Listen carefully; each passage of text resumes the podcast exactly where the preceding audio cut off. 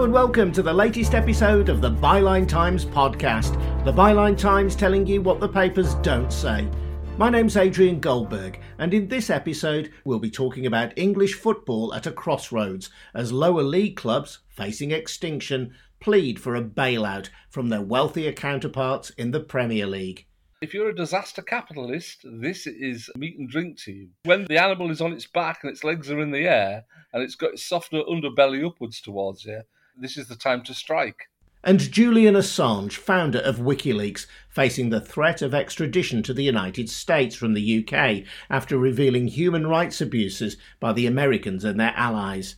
He could be sentenced to 175 years in prison. And not just any old prison.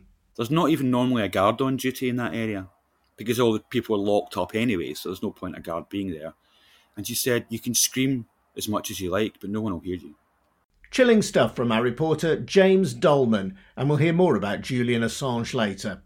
Before we get cracking, just a reminder that the Byline Times is an independent news source, reporting without fear or favour.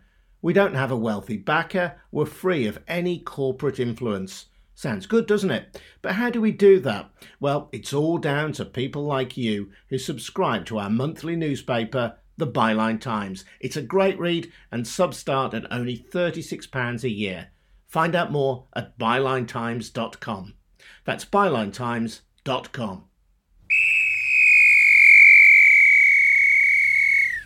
Football now, and a crisis in the national game. It's one that ultimately pits global capitalism against community interest and begs questions of government about regulation and oversight of institutions, i.e., football clubs, that millions of people care deeply about. The immediate cause of the crisis is the decision to ban spectators from football grounds because of COVID 19. This has pushed many clubs to the brink of financial collapse. I've been told by people inside the game that as many as 10 or even a dozen clubs could go into administration by Christmas unless there's a bailout. Those most at risk play in the EFL or the Football League, which encompasses the three divisions below the Premier League. They're called the Championship, League One, and League Two. The EFL has 72 professional clubs, a strength in depth unmatched by any other nation and many of them represent the so called red wall of traditional Labour voting towns and cities successfully targeted by the Conservatives at the last election. One of them is in Stoke on Trent, where Carol Shanahan is co owner of League Two Port Vale, based in Burslem, an area once defined by the pottery industry and coal mining. What does football mean in a place like that? I think football clubs are to many many people part of their their belief system part of their faith. You know we have people who this is so deep within them. And i think that's the same for for every club and particularly the ones that have been going for a very long time you know, virtually everybody at Port Vale will tell me their first game. It's usually with their granddad, their uncle, their dad. They can remember walking in. They can remember the bag of crisps. Know, they, they can remember the game and who scored. And it's just part of their life. And if, if someone's going to marry them, then they've got to know that, you know, Saturdays they will be at the match and they will probably want to get married at Vale Park. It's really, really deep we're getting fewer and fewer things that, that bring us together and football is one of those things. So it builds community. And then when there's a crisis like there, there, has been this summer then it's your football club that you turn to. It's your football club that's there for you. Hence why we've you know we've delivered food to 50,000 people across Stoke-on-Trent we're there. We bring we bring that pride and that identity into an area where so much of that has been taken away in the past 20 or 30 years. When Doulton closed in Burslem and Wedgwood and, and all the potteries, all of that ecosystem, that commercial ecosystem around it, so the shops, the barbers, the garages, the pubs, everything closed. So it's really difficult to keep these areas alive and vibrant. And football clubs are a really, really good way of doing it. Or at least they were until COVID struck. So, whose responsibility is it now to ensure that clubs like Port Vale can continue? The government has been leaning heavily on the Premier League, which, even without a live audience, brings in more than £3 billion a season through TV deals, both global and domestic. EFL clubs, on the other hand, rely almost entirely on supporters coming through the gate. And because none are allowed at the moment, the future for many of those clubs looks bleak. Enter Project Big Picture, supported by two giants of the game, Manchester United and Liverpool. Their plan, which has now been voted down, would have seen EFL clubs receiving £250 million from their wealthier colleagues and a greater share of TV revenues in the future, which all sounds great. But the cash came with more strings than the average symphony orchestra. One of the key provisos was a change in voting rights, which would have tilted power decisively towards the Premier League's so called Big Six Manchester United, Manchester City, Liverpool, Tottenham Hotspur, Arsenal, and Chelsea. I wrote in the Byline Times that it would have entrenched the already deep inequalities in the game. John Nicholson, author of Can We Have Our Football Back? a critical commentary on the Premier League, said smaller clubs were being forced to negotiate with a gun to their head. They are in an incredibly vulnerable position right now. If you're a disaster capitalist, this is meat and drink to you. Situations like this, because when the, the, the animal is on its back and its legs are in the air and it's got its softer underbelly upwards towards you, this is the time to strike. Really, that is seriously what it is. I feel as though really this is a clash of cultures, isn't it? Really, it's a clash of what we understand football to be and its role in our kind of everyday life, really, and uh, what we understand football to be in terms of business. And those two things are increasingly at that level becoming very, very separate. It wasn't always like this, and the change, when it came, didn't happen by accident, but by design. The EFL, the oldest professional league in the world, once comprised 92 clubs with long standing revenue sharing agreements that protected its less well off members. But in 1992, that solidarity was smashed by the top 20 clubs who broke away and created a new elite competition, the Premier League. It was established to capitalise on the arrival of satellite TV, new technology that, for the first time, made it possible to charge fans to watch live matches from the comfort of their armchair. On hand to assist with this revolution was Sky, partly owned by Rupert Murdoch, not a man likely to lose much sleep over the creation of more inequality in the world. The Premier League generated unprecedented wealth for its member clubs, and although some was distributed lower down the football pyramid, they kept a far greater proportion of it than ever before to themselves. Because getting into the Premier League is now akin to a lottery win, many clubs below it have wildly overspent in a desperate and ultimately unsustainable bid to get there, leaving them financially exposed even before this current crisis. John Nicholson again. On that first day of the first Premier League season, I didn't realise that football would be locked away behind a paywall forever and that we would never see a top flight game without paying money to watch it on television. In reality, everything had changed. But increasingly, as we got into the 2000s, it started to become all about money. And people talked about football as though it was all about money. And so it was shopping, and it wasn't sport at all. It was how many £50 million strikers could you buy? You know, what people's wages are. It may seem strange to people who are perhaps under the age of 35. But for 20 or 20, 25 years that I followed football, the first 25, 26 years, I don't think I ever talked about money at all. We just took the sport for what it was and we enjoyed it for what it was. We weren't we weren't obsessed with what the club owned or how much it could buy. We took it as our local institution. We went and watched and then we went home. The money is the problem.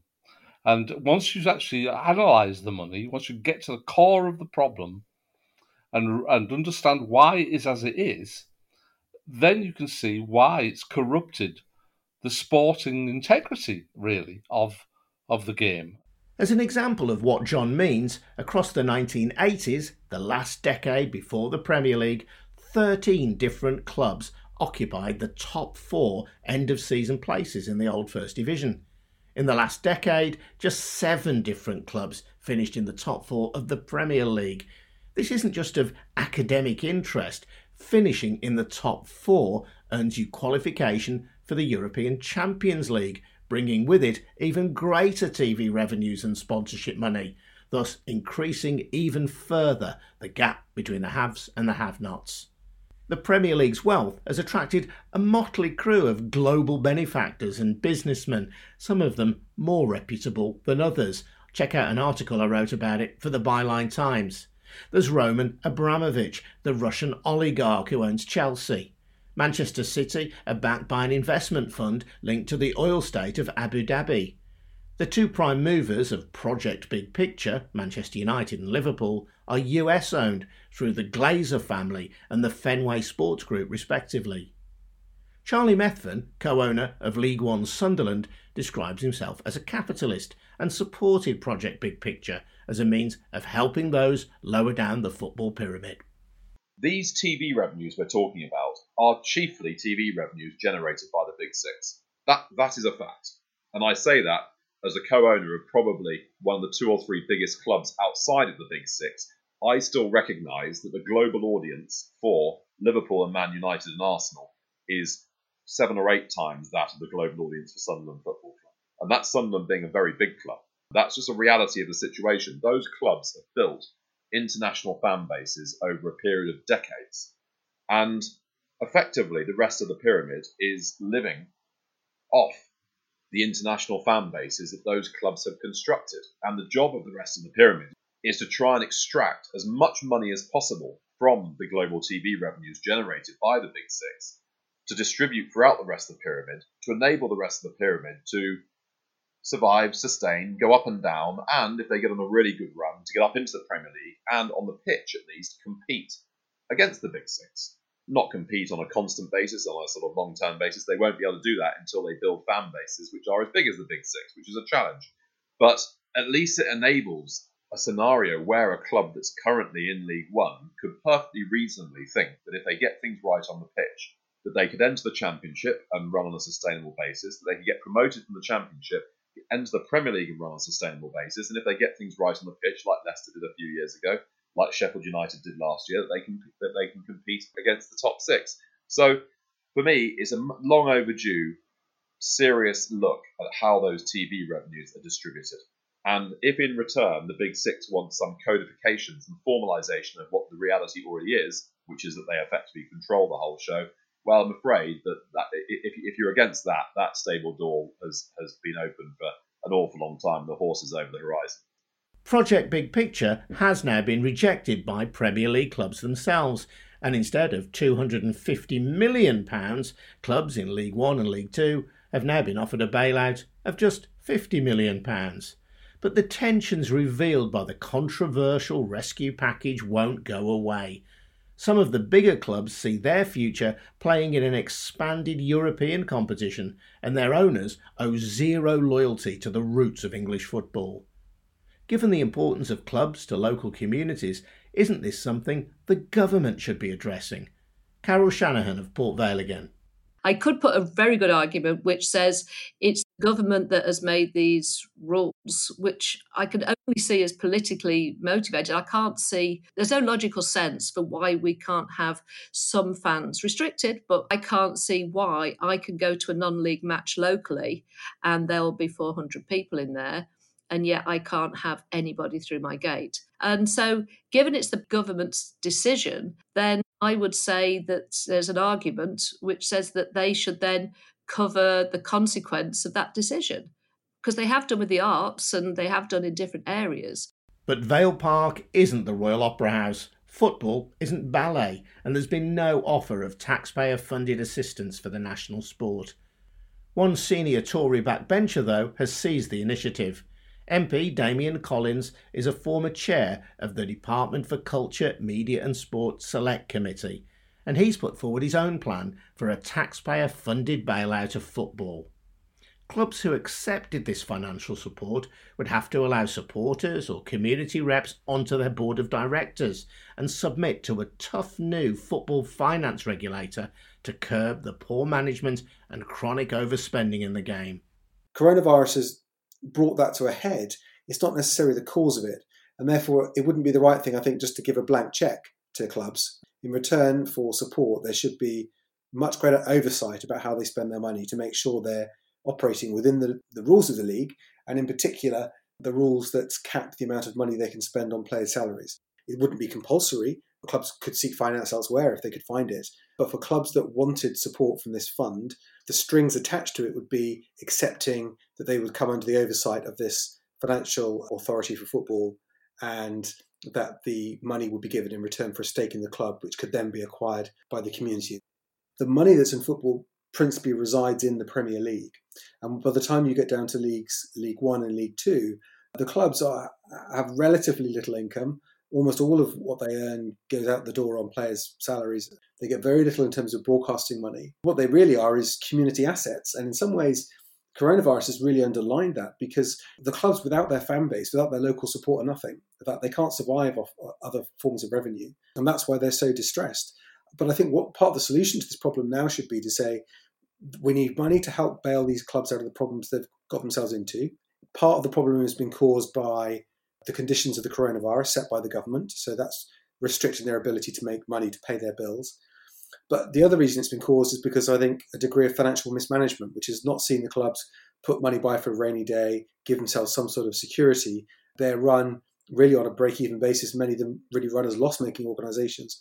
And that has to change. We have to put it on a more sustainable footing. So I think by providing finance in this way, we could also have a real moment of reform for governance of football clubs. Damian Collins Unfortunately, the government has shown no appetite for his radical solution to the short term crisis and long term ills assailing football. They do talk a good game. The Conservative 2019 manifesto included the pledge of a fan led review of football. But 2020 is different, and however much we wish it hadn't happened, coronavirus has given ministers a once in a lifetime opportunity to deal with the inequalities and poor governance in football. Let's hope that this time they don't kick it into the long grass. My name's Adrian Goldberg. You're listening to the Byline Times, and I write about this sort of stuff for the website and our monthly newspaper. You can subscribe at bylinetimes.com. That's bylinetimes.com. Now, Julian Assange, the controversial founder of WikiLeaks, who is awaiting the outcome of his recent extradition hearing at the Old Bailey. If he loses his case and is sent to the United States, he faces charges under the Espionage Act that could see him jailed for 175 years. Assange's crime, in the eyes of federal prosecutors anyway, was to publish classified information on his WikiLeaks site about US military operations in Iraq and Afghanistan and which related to the war on terror. Assange was given asylum at the Ecuadorian embassy in London in 2012, originally to avoid extradition to Sweden over a sexual assault case which has since been dropped. But that asylum was revoked in 2019 and he was arrested. James Doleman reported on the trial for the Byline Times. He's been telling me more about what Assange did. Well, what Assange did, he, I think the, the most, the biggest one for us is the Afghan war logs. Um, Chelsea Manning, who was his main source, an American servicewoman in Iraq, had access to a computer system, and part of her job was to collate all the reports coming out from all the different units in Iraq and producing a summary of all the events. And the release of those war logs revealed an extra 15,000 civilian deaths that no one knew about up until that point. It revealed the reality of day to day operations. I don't know if you've ever seen the collateral murder video, which is a horrific video of American an American helicopter murdering journalists and civilians in Iraq, had an electrifying impact around the world. So I think they saw him as, as a, a real threat because he obviously had a very high level source somewhere. He was getting a lot of information and he was releasing it. So I think the Americans did see him as a threat.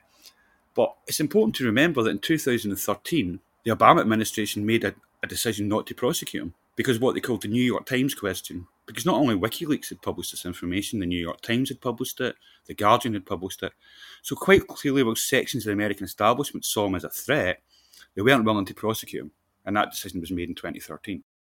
Yet at the same time, now there is this request to extradite him from the UK. Yeah, well, th- this comes up when the Trump administration comes in suddenly the whole thing is restarted. The investigation is restarted. Grand juries are called. A sealed indictment is created. So this only happens when Trump comes in. And the crimes that he alleges the United States was responsible for included the extradition of a German citizen, Khaled El Masri. Just talk me through that. Mr. El Masri was a German citizen on holiday in Macedonia when he was kidnapped, essentially, by the police, put in prison. He, says tortured. He was then flown to Afghanistan to a secret military prison where he was kept for four months, interrogated constantly. And then the Americans realised that they had the wrong person. But they didn't tell him this, they just put a hood on him, put him in an aircraft, during which he says in his statement he assumed he was going to be executed, flew him back to Europe, dumped him, and he had to wander around till he found a police officer who would take him to Germany. It turns out he was in uh, Albania, I think. Uh, he had to go to the German embassy, but they flew him home. His family had left. They thought he was dead because he'd been gone for six months. No one knew where he was. So really, it was a man who was just picked up as part of the war on terror. What WikiLeaks proved was that the German government had the names of 13 CIA agents who did this. And we're going to ask America to extradite them to Germany. And America, in these secret cables revealed by WikiLeaks, told the German government there'll be very, very serious consequences if you do that. And the German government backed off. It's really interesting, isn't it? When we think of Woodward and Bernstein, the journalists responsible for bringing down Richard Nixon, for putting into the public domain the president's secrets, they're lauded as heroes. Why isn't there this immediate empathy with Assange? It's, it's a curious marker of the times, perhaps. I think so too. There was Daniel Ellsberg, who I'm sure you know, the man who released the Pentagon Papers, which helped end the Vietnam War, was one of the witnesses at the trial. And he actually drew that comparison. He said, All the people who used to call me a traitor now call me a patriot. Not because they've changed their minds, because they see it as a way to a stick to beat Julian Assange with. And what's the difference? The prosecution say that Assange wasn't a journalist. A journalist's job is to get the information, look at it, analyse it, take out any information that might harm an individual. For example, some of the cables he released name people who'd given information to the US government, US military in Afghanistan. So the American military say this is just irresponsible. It's not journalism. It's just throwing out information, some of which can cause actual harm to people. Simply by putting it out there in an unfiltered way online through WikiLeaks. Exactly. And the source of this material was Chelsea Manning. Chelsea Manning is the person that you describe as the hero in this piece, and someone who has already suffered years in jail for leaking this information. Tell me more about Chelsea Manning. Well, Chelsea Manning, I think, was 22 years old, a, young a sergeant based in an intelligence unit in Iraq. As I said, it was her job to collate the information coming in from all the different sources. And she had access to a database. Uh, and she saw what was coming across her desk reports of crimes, reports of murders.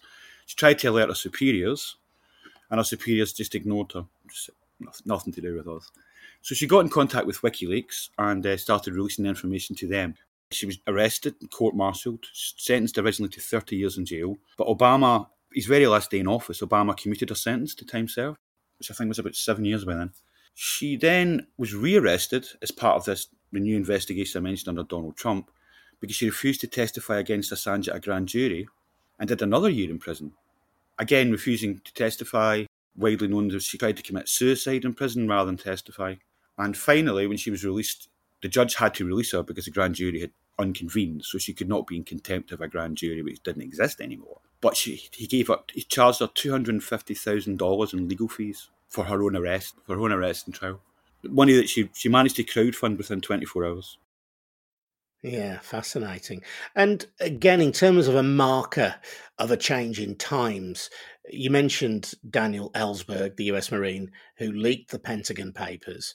He said that the accounts of war crimes in Vietnam that he released, which essentially showed that the US government had been lying to its public, had only been previously seen by a small handful of people. That wasn't the case with the information that Assange leaked. Now, to me, that was one of the most shocking parts of the case. The database that Chelsea Manning had access to, over 100,000 people had access to. And as Ellsberg said, what this shows you after 9 11 is the normalisation of murder, the normalisation of war crimes. These aren't particularly secret anymore. It's information that very low level people have access to. What was it like in court, by the way? How was Assange? Did you get good sight of him? I don't know if you know the Old Bailey. It's a very secure court where terrorism trials happen and things. So the the back of the court was a glass, a sealed-in dock with glass fronting. So Assange was sat behind the glass, usually wearing a white face mask, with a security guard on either side of him. If he wanted to communicate with his lawyers, he had to sort of tap the glass and speak through a small gap in the glass to speak to his lawyers. And how did he look? Calm, agitated? Mostly calm. It's very difficult to tell when someone's wearing a face mask. Mm-hmm. Uh, but he did make the odd intervention. The guy you mentioned earlier on, the German citizen, was kidnapped when it, the decision was made that he would not be allowed to testify. Assange actually spoke from the dock and said, I don't want to see a victim of war crimes censored like this. So he did make the occasional interjection. They were all very sensible interjections and things like that. So he certainly seemed to be following proceedings. In fact, the prosecution used that against him at one point, saying, Well, Mr. Assange, how can you say he's got a psychiatric issue when he's clearly following the proceedings so well and making such useful interventions?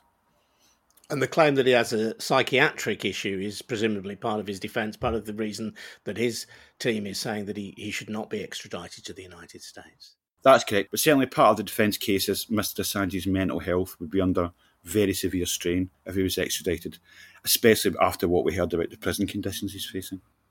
Tell me a little bit about those as well, because he'd been some kind of super prison if he was taken to the United States. We had a number of witnesses. The most striking was a woman who was a, ward, a former warden of the Metropolitan Correction Centre in New York, and part of her prison was set aside for prisoners that are under what are called the euphemistic Special Administrative Measures, or SAMs. Sounds very benign, but Special Administrative Measures are designed for people who they think are a threat to national security, who may still hold information. So a prisoner on SAMs is not allowed to interact with any other prisoner at all.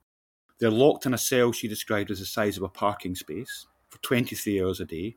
The only exercise they get is to be taken one hour a day and put in a different cell for an hour before being put back in their original cell. She said that the only furniture in the cell was a toilet and a shelf with a mattress on it.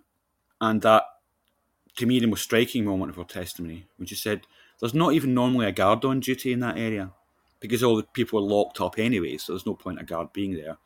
And she said, You can scream as much as you like, but no one will hear you. That's chilling, isn't it, James? When will Julian Assange learn his fate? January the 4th for this stage, but it's important to remember that there is an appeals process to the High Court and possibly even the Supreme Court. So it's possible that whatever way it goes, we could be looking at another hearing on the issue in six months, this time at the High Court. What's at stake here? It really shocks me how some journalists don't understand how dangerous this is for us. Essentially, Assange is being accused of encouraging Chelsea Manning to give him documents. That's essentially what he's charged with. Now, Nicky Hager, who's a New Zealand investigative journalist, very famous in New Zealand, he, he pointed out that if any source comes to you with a story and says to you, I've got a great story, he exposed war crimes in Afghanistan as well, the first thing you say is, Well, do you have a document? Do you have something you can show me to confirm your story? And essentially, that's what Julian Assange did. But now, and it's what any journalist would do, he also pointed out that journalists don't sit at home and wait for things to drop through the letterbox. They go out and try and find sources, they encourage sources. Now, essentially, if this case goes through and Assange is convicted, that criminalises all investigative journalism except sitting in your house hoping something drops through the door. I think to me that's the most dangerous part of this, this case. Whatever your views on Assange, if you value investigative journalism, this case is very concerning. James Doleman there, and you can read more from James at Byline Times. Don't forget, we're not reliant on any media mogul for our financial backing. We don't bow the knee to any corporate interest. We rely on people like you, our subscribers, and a newspaper subscription for the Byline Times, and it's a fabulous monthly newspaper as well, costs just £36. So please help us if you can. Go to bylinetimes.com to subscribe. That's bylinetimes.com. I'll see you again in a fortnight. My name's Adrian Goldberg. Thank you very much indeed for listening.